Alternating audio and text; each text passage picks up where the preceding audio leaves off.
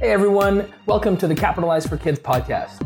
This week I spoke with Camilla Sutton, the president and CEO of Women in Capital Markets. Uh, throughout the conversation, we traced her career on Bay Street, uh, which ultimately culminated as the global head of foreign exchange at Scotiabank, and her most recent transition to the new role at Women in Capital Markets.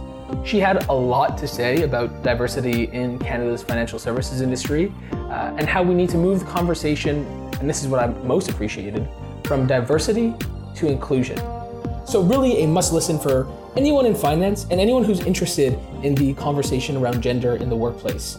So, without further ado, here is my conversation with Camilla Sutton. You obviously have a, a an interesting career path, an interesting career where you've ended up now at Women in Capital Markets, which I want to get to. But I'd like to start a bit earlier. So, so tell me about a, a bit about where you grew up. Born in Toronto. I left Toronto for four years for university. I left again to do a master's for another two years. But besides that, I've always been in Toronto. Were you always, while you're in Toronto, were you always thinking as finance as, as your path, or, or were you, um, did that come to you after, after some time? So, my first degree is in international development. So I thought that I would solve the problems of the world in terms of poverty.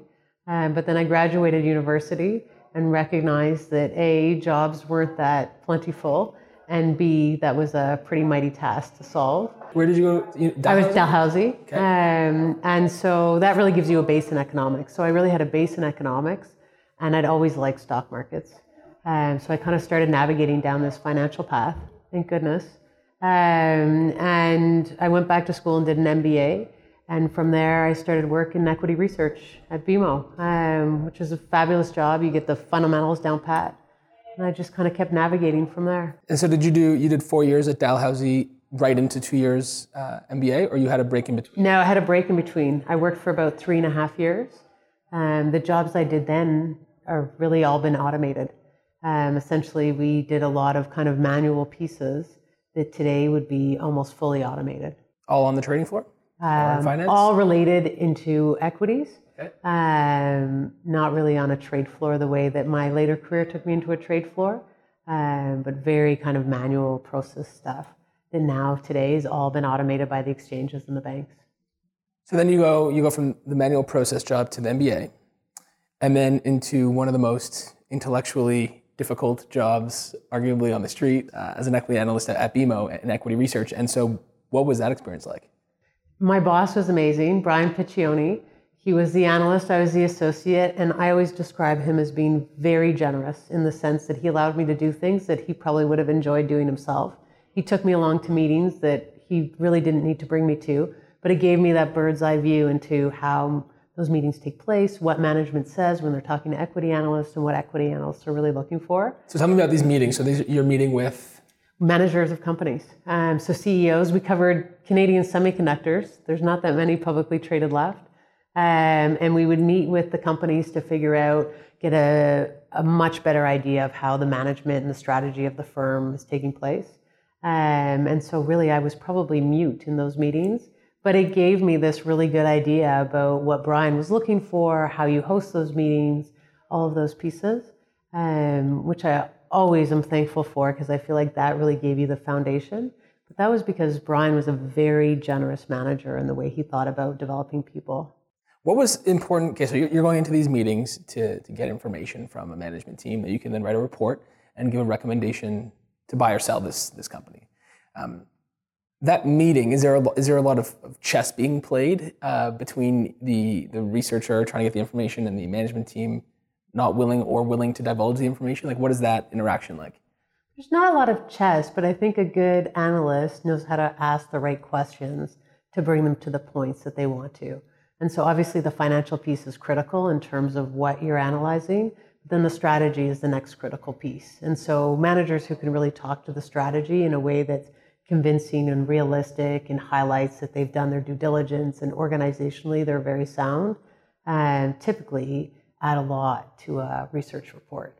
And so those are important meetings when you're looking at equity analysis. While uh, in, in, equity research, um, you then made a, a, move after that, right? You, you made a, a change so in direction. I did. If it's not already obvious, the world of equity research is very narrow and very micro We cover Canadian technology stocks, so tiny little piece of the world, and I really wanted to broaden. And so I moved to OMERS in their, on their derivatives desk for portfolio management. So we transacted any derivative across the desk, and we ran two portfolios ourselves. So we had a, um, a big FX hedge program and a global equity derivative program. And I started our active FX program. Um, so that was a very macro job, a job that looked at central banks, at economics, at global growth. Um, and there was real opportunity in order to be able to um, not just have an idea, but have an idea, put it to work, see the results. Um, so that was a very that that was an excellent role in terms of broadening out from where I'd started. It's almost like a on the other side of the spectrum where, like you said, equity analysis is very very narrow, and then this role kind of opens the doors to to seeing the entire Absolutely. global scale. Yes, you definitely broaden out, and you really my economics background really started to be very useful in those roles. What was the biggest challenge of having to look at like that that, that size of, of that being your scope? You know, global outlook the biggest challenge is a lesson my boss at OMERS, Rob Fotheringham, taught me, which is when you're trading, you can get, he always used to tell us, you could get any trade you want, but you need a stop loss. And when your stop loss hits, you get out of the trade. There's no waiting, there's no anything, you just get out of the trade. You want to put that trade on five minutes later, put it on again. But the discipline around trading a portfolio is critical. I think that's the most important pieces. And you hear kind of the slang all the time oh, let your profits run, cut your losses. But having the discipline to have all of that in place before you put on the trade and then actually abiding by it when the trade is going through, those are the critical pieces and probably the hardest part. And that, those are also what makes really good traders and portfolio managers. Can you explain for, for people who might not know uh, what a stop loss is and why it might be so difficult to enact that discipline? When you put on a trade, you believe that we'll take that role, for instance, in currencies. So let's say you believe that the US dollar is going to go lower. So you short the US dollar and you go long a different currency, maybe euro. And if you're wrong and the US dollar continues to rise, at some point you have to get out of that trade. And so having set that level before you enter the trade makes it easier to get out because it's very disciplined. The problem is in the, in the moment, even as the dollar is going higher, you really believe that it's going to go lower. And so it gets harder and harder to accept the loss. And so having the disciplined stop loss so that you're forced to get out at a certain level in place really makes a lot of sense. Is that philosophy applicable outside of trading currencies and, and derivatives? I think it's all about discipline. Uh, and I think that's really what financial markets and opportunities within financial markets really crave is people who are highly disciplined. Typically, you see people who've been highly disciplined in either sports or arts, music, and typically, they do very well in financial careers as well because they have that discipline in them. They're very thoughtful and precise, and they can practice and practice and practice um, until they reach a level that really is expert. And and so then you transitioned from that role where you're kind of on the front lines making the trades to at some point, I guess you then become a manager, right? And you start managing a group of people who are making the trades and who are trading. So I went from portfolio management at OMERS over to Scotiabank in FX strategy. So almost combining both my role from equity research and my role from OMERS into FX strategy. Um, and essentially, FX strategy is you write about, talk about, think about where currency markets are going, and you spend a lot of time talking to clients. There's a whole host of corporate, institutional, and commercial clients who might be excellent at making a table, a chair, um, but know very little about foreign exchange risk or how to mitigate it in their firms. And most of those companies don't have 5% margins to give away on currency fluctuation. So being able to talk to clients about A, where we thought markets are going, but B, how you mitigate risks that they might have in terms of their company. Um, it really is an important role in terms of corporate Canada and delivering some risk mitigation that can really help firms position themselves well for future growth in that, you mentioned that in that role it requires a lot of, a lot of thinking. I mean, there's a lot of moving parts, right? If where's Japan's interest rates versus where's the oil price going to affect Canada? Where is you know the central bank of U.S. What are they going to do? So there's a lot of moving parts. So how do you digest that information? Obviously, you have models and Um, I'm sure that you have a lot of smart people doing the math, and I'm sure you are as well. But there's an element of thinking there.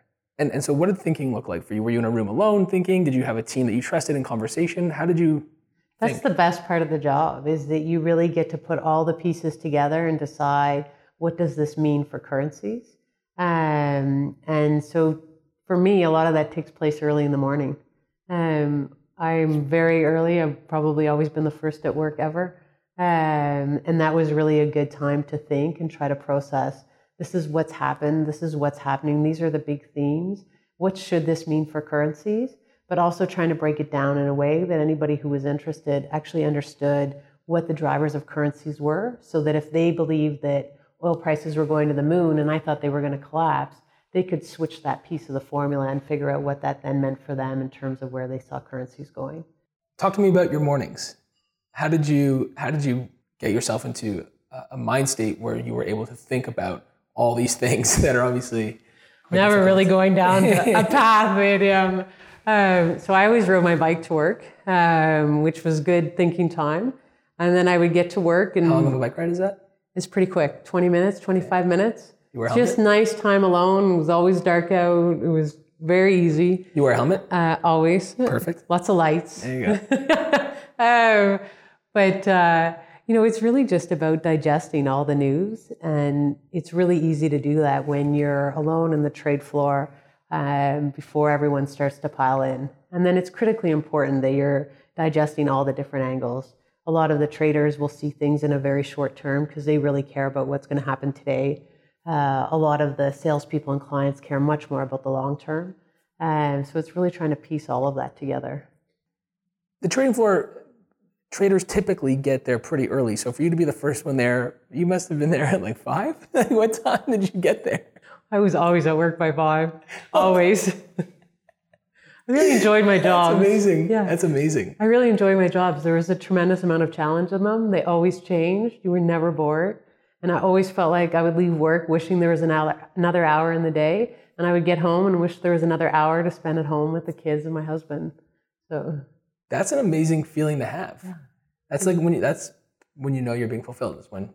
I bet you feel that way with a lot of the work you do. We try. We try at Capitalize for Kids to, to enjoy the work that we do. I, I think a big part of it for us is is the team. I think we, I didn't really think about when I was in university was um, you know your career and your job wherever you end up working. We were always so focused on on what we're doing versus who we're doing it with, which is such a massive piece. And, and like you are the sum of the five people you're around, right? Or the average of the five people that you're around. They always say, and I never really thought about that. And, and here it's you know it's people who are who are thoughtful, who um, have a, a, strong social conscience, who want to create something meaningful. Uh, so that is where I find uh, a lot of the value. I'm sure you found that also on in your various roles where. You know, yeah, well, I've always been lucky enough to be surrounded by smart, engaged people who want to talk markets, mm. um, and that aligned very well with how I wanted to spend my day. So absolutely, it's the people around you is really what makes work interesting. So, so you build this incredible career where you know you you start off uh, in, in in equity research, uh, then you go into you know on the trading floor at OMERS, uh, and then you, know, you take those, both those skills, you combine them into FX strategy, and you clearly are on this trajectory of of, of something pretty meaningful, uh, which you achieve as the global head at, at, of, of strategy at Scotia, and then you leave all that yeah, I got to global head of foreign exchange. Global head of foreign exchange. So I ran all of trading, sales, and strategy. Which is an incredible post to hold. Uh, obviously, a lot of people under you. There's there's a lot of big decisions you have to make. Why do you leave that, and where are you now? Well, now I'm the president and CEO of WCM, or Women in Capital Markets, and this has been a really good, interesting change for me. I've always been passionate about diversity. I've always been passionate about inclusion. I've always been passionate about why we aren't seeing more women come up through capital markets. I feel like I've had the most rewarding career, as we've talked about, always engaged, always challenged, always something interesting to work on, and always rewarded for that, either through what you've done and achieved with clients um, or through how you're being compensated. Um, and so for me, this is such an exciting career opportunity. And yet we really haven't been able to move the dial. And for decades, there's been a whole host of us, women and men, working on the sides of our desks, trying to drive diversity and inclusion, trying to build more women into the firms. And yet we continually are faced with a lot of the same problems. I look at it now and I feel like what Einstein says about if he had a problem to solve and only one hour to solve it, he would spend 55 minutes of that hour defining the problem and five minutes with the solution. And I often feel like when it comes to diversity and inclusion, we spend five minutes defining the problem and then 55 minutes with the solution. And we try all these different pieces, but we're not actually achieving what we need to because we're not actually hitting the right part of the problem. That's really interesting. Uh, and I think that can be said for, for, for a host of problems. Uh, but specifically, I want to unpack something that you said there uh, diversity and inclusion. Can you define diversity and then also inclusion and, and what they mean to you? Yeah, I think the best way to define diversity and inclusion, and if we talk about gender, um, you know, diversity is that you have you had a table full of men, and now you have a table that is mixed between men and women. Inclusion is when women actually have a voice at that table. So not only are they sitting at the table, but they actually have a voice. Um, so I think when you look at, I think you can think about building diversity by just now, you used to have 10 men, and now you have 10 men, and now you have five men and five women. So that's diversity. But that doesn't actually mean anything if those women aren't included, aren't part of the business, aren't part of the strategy, they'll eventually fall away again. And so it's almost like you need to build the inclusion first. So you need to keep your team of 10 men and figure out how do we build a very inclusive, thoughtful culture. And once you build that, the women will actually rise within it. And then you'll actually have a diversified and inclusive culture that will allow you to build build a business that has five men and five women. And so I think there's a really big importance piece about diversity and inclusion. So is part of the problem that we haven't been because I mean, you and I spoke about this before, but that was probably the first time I've really heard someone speak uh, about inclusion in the way that you do. Uh, I think it's it's not a voice that we often hear, especially when it comes to gender diversity, because people just speak about gender diversity. So, is this something that you want to bring to the table? Is, is, is part of defining the problem? Is, is the lack of inclusion? Absolutely. I think when we look at what we've tried to achieve within capital markets, um, I think that there's a lot more to be done. And part of that lies with inclusion, but part of it really lies with defining what some of the culture problems really are and that we can tackle. I think it's very quick and easy to jump to, oh, it's because of family, it's because of commitment to kids, it's because of the need for flex time. Um, and I think that we're just really grading the surface when we start talking about that. I think the much bigger picture is is that having a really well diversified and inclusive uh, culture not just helps your business results, but is very impactful to the Canadian economy.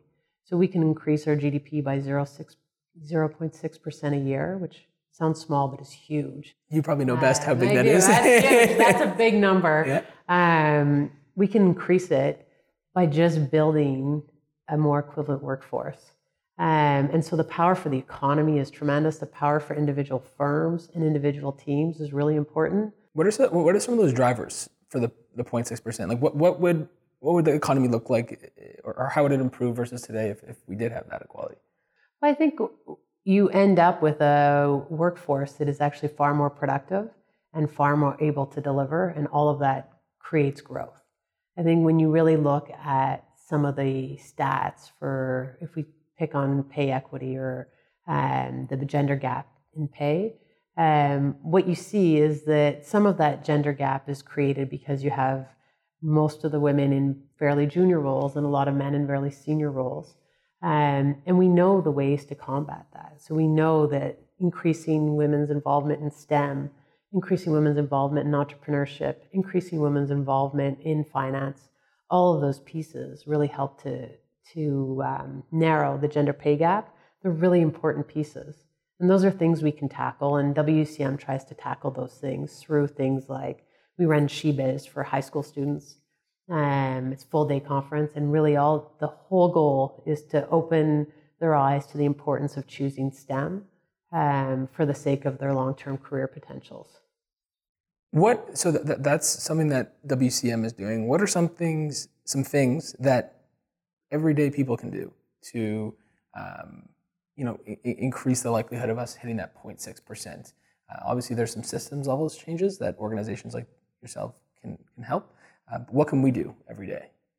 Well, I think when you look at what we can do to drive it, in the corporate culture, you can do things like implement targets and hold people accountable. Um, that's a big important one. You can become much more transparent with promoting, with pay, with all of those pieces that you are considering gender in them. I think so. that, the targets, sorry, uh, the, the, targets are is that um, like hiring targets and whatnot. Like, what is what do those targets look like? All types of targets. So you, targets in terms of you only interview a diversified slate.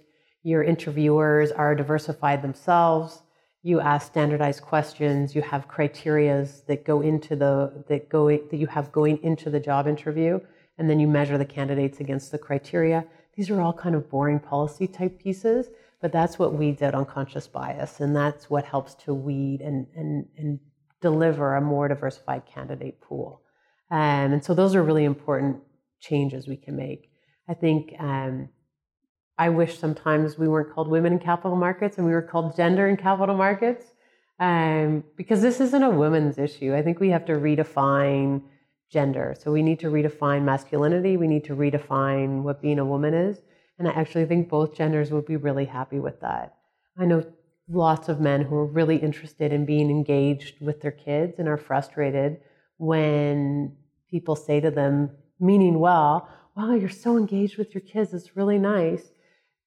That should be the expectation, not the surprise. And I think so redefining masculinity in that sense would actually provide a lot more opportunities for men to be able to do different things and have some of the benefits that women already have. So let's say we have a listener who is a male uh, who this is the first time he's hearing uh, about redefining masculinity. Um, and he defines masculinity as what he's seen in movies and you know what he's seen over the past years about bringing home the bacon, you know, getting the job, ignoring your kids, repressing your feelings, all that good stuff. What would you say to him as redefining masculinity? How would you try and communicate that? And, and what are some steps that you're trying to take towards doing that? Well, all we're trying to do is engage both genders in the dialogue around gender diversity. Um, but I think in terms of redefining, I think that there's we sit right now in a culture that is still evolving and we have so far to go in terms of defining what gender roles are and so i think when you think about you know housework in canada um, you know typically 60% of, how, of work within the home is done by women um, i think some might argue it's even higher however so we'll leave it at 60% but trying to balance that out i know before my husband and i were married we went to this slightly ridiculous marriage class. But one of the things it made us do was turn our backs to each other and fill out this silly form. And you had to write down like percentage wise who does the dishes, you or him. Percentage wise, who does the laundry? It was like this ridiculous form. And of course, at the end, you turn around and you both think you do way more. so it's like every single category has up to 150%. But I think being thoughtful about who actually is doing the work in the home, who actually is taking on the joy, but as well as the responsibility of childcare and what that means to a lot of people's career. I meet women all the time who say, "Oh, my husband's a partner so and so." And you know, in order for him to really succeed, I'm taking a back step, um, which is great in terms of a family. But you also see that burden falling almost always on women and very rarely on men. So, is part of that still the stigma to being a stay-at-home dad, so to speak? I think stay at home dads are highly rewarded. I don't think that they are included in a lot of the pieces that take place being at home. So I think if you're a man and you decide to take leave with a newborn, you're not going to find yourself very included in mummy at me music time. Um, and I think that that highlights the society is still really evolving. This is a big, big issue um, that has a long way to go. Can I make the assumption that you still come in pretty early? You're still one of the first uh, one in the Definitely like to wake up early. Yeah.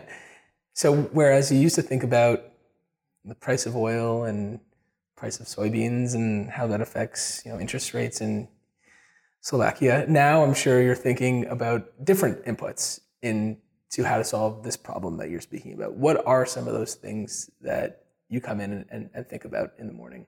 I'm super excited because I feel like politically, socially, corporate, everybody is really on side in terms of driving it. And I feel like the biggest problem is most people just don't know what can I actually do to help contribute to that change. So at WCM, we run all these different programs. We have high school, university, professional, and then we do advocacy and research. And all of those pieces have an impact. I want to drive those pieces all to have much bigger impact. And so when you look in terms of how I spend my day now, it's a lot talking to sponsors, talking about what they're doing in their firms, trying to um, drive the impact of that, trying to share best practices across firms. But a lot of it is also about educating as young as high school, highlighting the career opportunities within STEM, within finance, really trying to make sure that they leave all options open. And there's so much that can be done, and there's so much messaging that needs to take place around how we can do this better. And diversity used to be this nice to have, and it became a business case.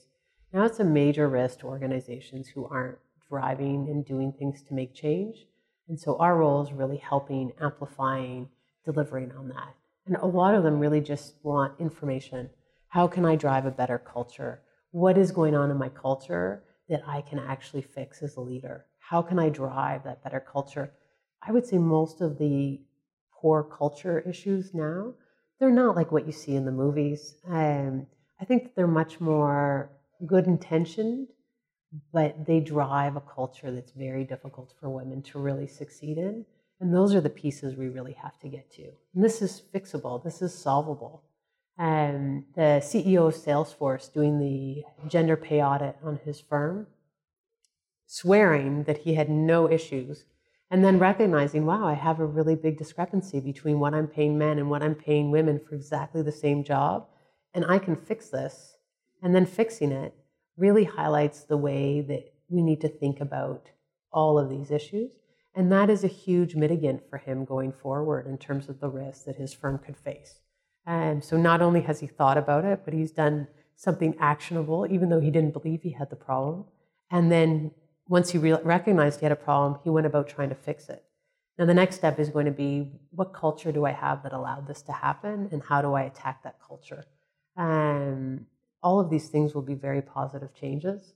Um, it's really just everything we've done to date almost needs to be turned on its head and started again and because we haven't gotten to the root and we haven't gotten to solutions that make sense we put all women into this one big box and decide that all women want flexibility and they want to be able to leave early to see their kids and they want and we haven't recognized that women aren't all part of one big box and and that really what every woman wants is very different the same way that what every man wants is very different absolutely Absolutely. How can someone, uh, a university student, high school student, even a young professional, how can someone get involved with women capital markets? Tons of ways. Um, so we do a lot of conferences. We do a lot of kind of connecting. Um, university students can mentor high school students. Well, university students who are in a STEM degree or business can mentor high school students about their path. Um, young professionals can mentor university students about their path. We have tremendous amounts of volunteer opportunities. So we go into high schools, we go into universities, and then we have a lot of volunteer opportunities in order to deliver on what we're trying to deliver, the messaging there. And, and we also run things like Job Shadow Day, where high school students come downtown Toronto for a day. They spend the morning seeing role models, listening to what careers are like in capital markets, and they spend the afternoon on various trade floors um, to really get a feel that this is not the wolf on Wall Street. And the culture is actually, even though the culture needs to evolve, the culture is not the culture that's depicted in Hollywood. And, and so that they really get an idea of what's exciting. And so there's lots of ways to get involved. The more senior you get, there, the more opportunities there are. You mentor, proteges, and speaking engagements, being on panels, and really just being a member of WCM is a really important driver. When you're a member of WCM, it gives us funding to go and continue programming to really drive um, the messages and to really try to build more women interested in STEM and business. um, and to break down some of the myths that are surrounding working in capital markets. Awesome. Here's you mentioned men, you mentioned mentorship. You have a pretty courageous path, and, and I think that you, you, you think outside the box, and it seems like you might have had some high quality mentors in, in your throughout your career.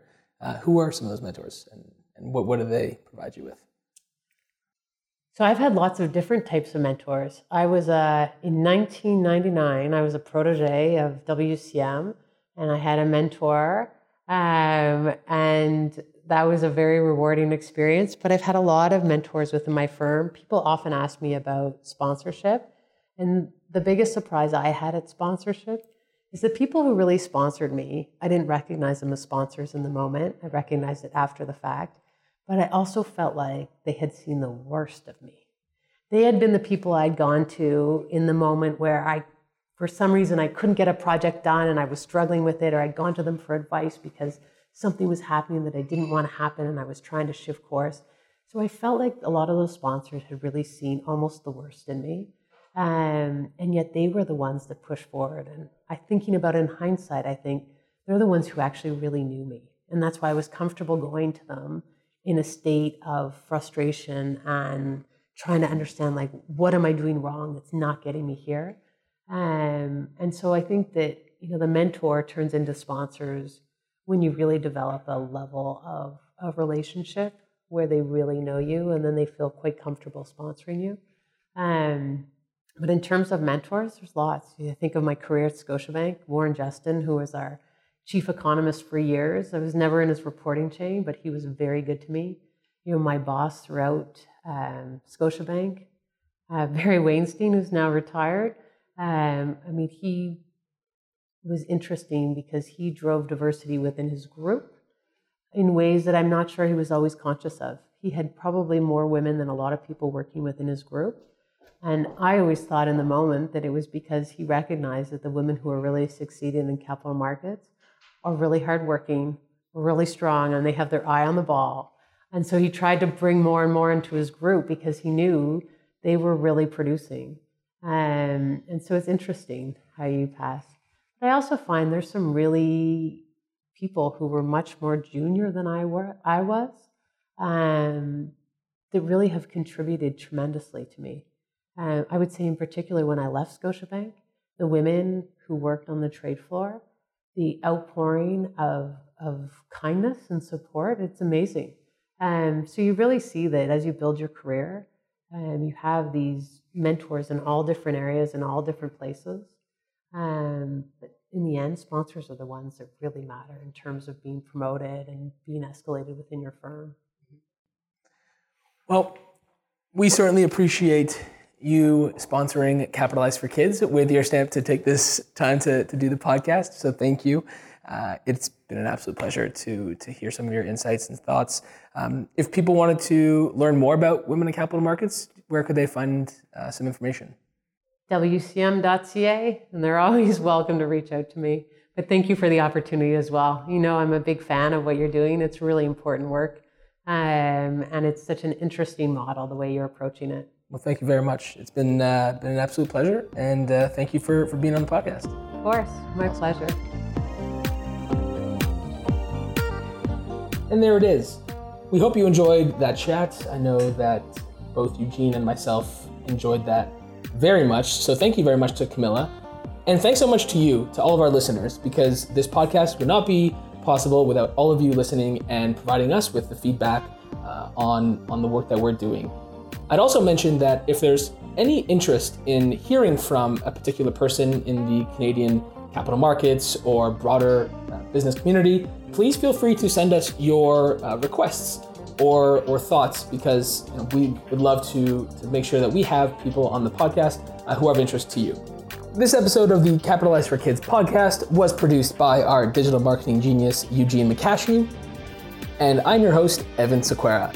Join us for our final episode of the season, where in two weeks, I'll be speaking with my boss and new head of Capitalize for Kids, Quentin Broad. Until then, take care.